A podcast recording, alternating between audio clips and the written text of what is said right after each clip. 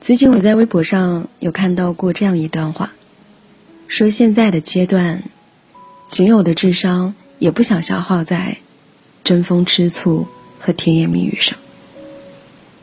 年轻的时候都会体会过吧，那种疯狂的，需要声嘶力竭，吵架分手才和好的。要是一次次的比狠，比不在乎。比哭，我输过，也赢过，你也是吧？这段话仿佛说中了很多人的内心。经历过太多的分分合合，我们都不想再为爱情费尽心力了。如果有，只想要最安心的那一个；如果没有，我们也不会强求。越来越发现，成年人的爱情不再沉溺于所谓的小情小爱，而是那份真正能够让人坚定的走下去的爱心吧。同事丽丽和现在的男朋友在一起的时候，我还有一点惊讶，因为对方完全不符合丽丽之前所有的要求。但是三年过去了，他们依然恩爱如初。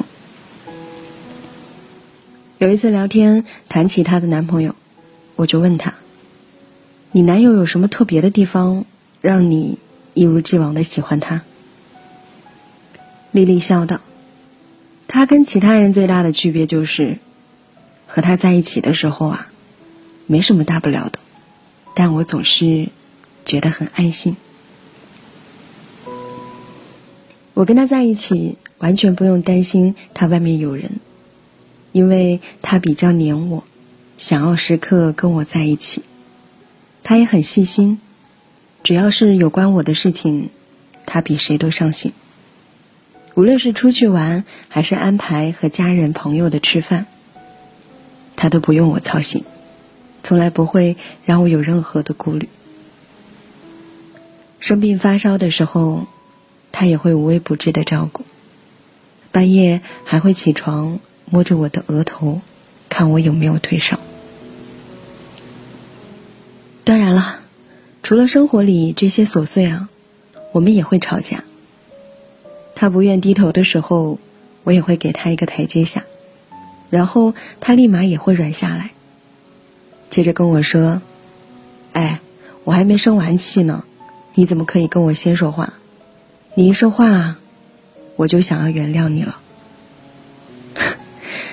和他在一起之前啊，他的微信签名是一条横线；和他在一起之后，他的微信签名是一魂。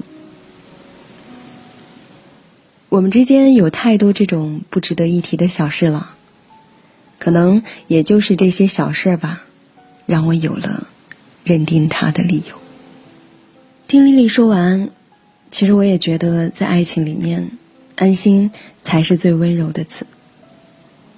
对方也许不会太帅，厨艺有可能也不会太好，可能身上的小缺点也有很多，但是只要跟他在一起，你就会从心底里面油然而生出一种踏实感，而这种心安的感觉，想必才是最好的爱情吧。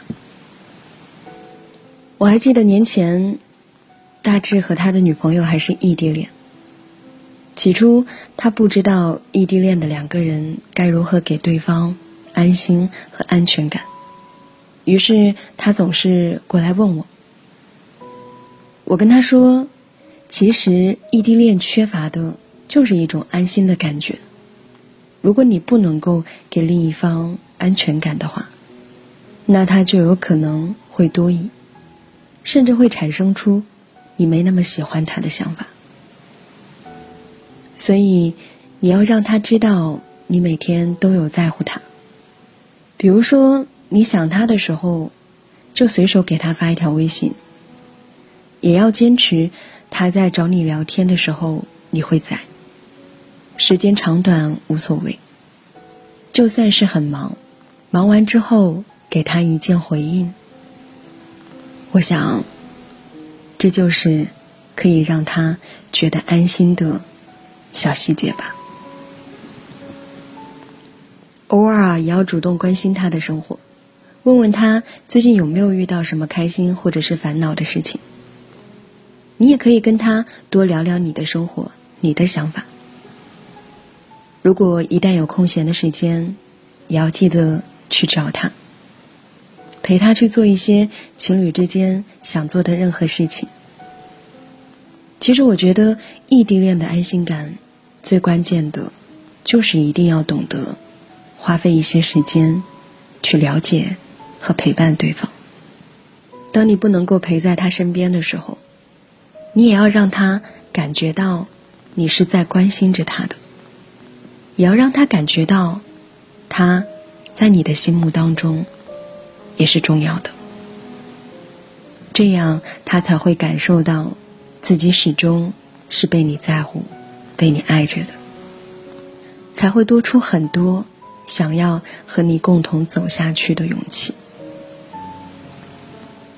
其实爱情。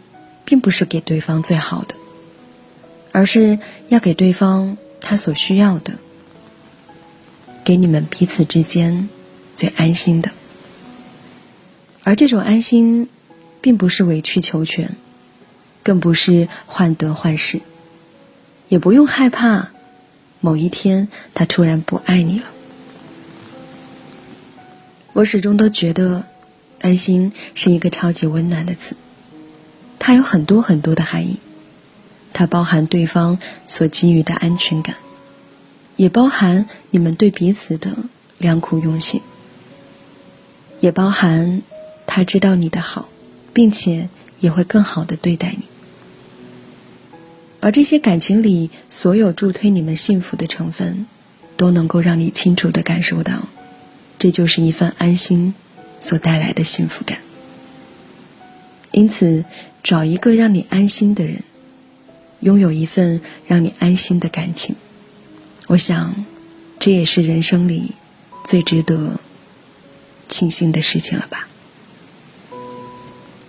而爱到最后，你也会发现，你需要的并不是怦然心动的浪漫，而是一份实实在在的踏实的感觉。那究竟什么是最好的感情呢？我相信，这句对白会给你答案。找到爱你的人，你心里会有什么样的感觉？什么感觉？归属感。你会感觉到，这个人原来就是你的归宿。所以呀，余生这么漫长，如果有一个人可以安心的陪你过四季，也请你务必要。好好珍惜他。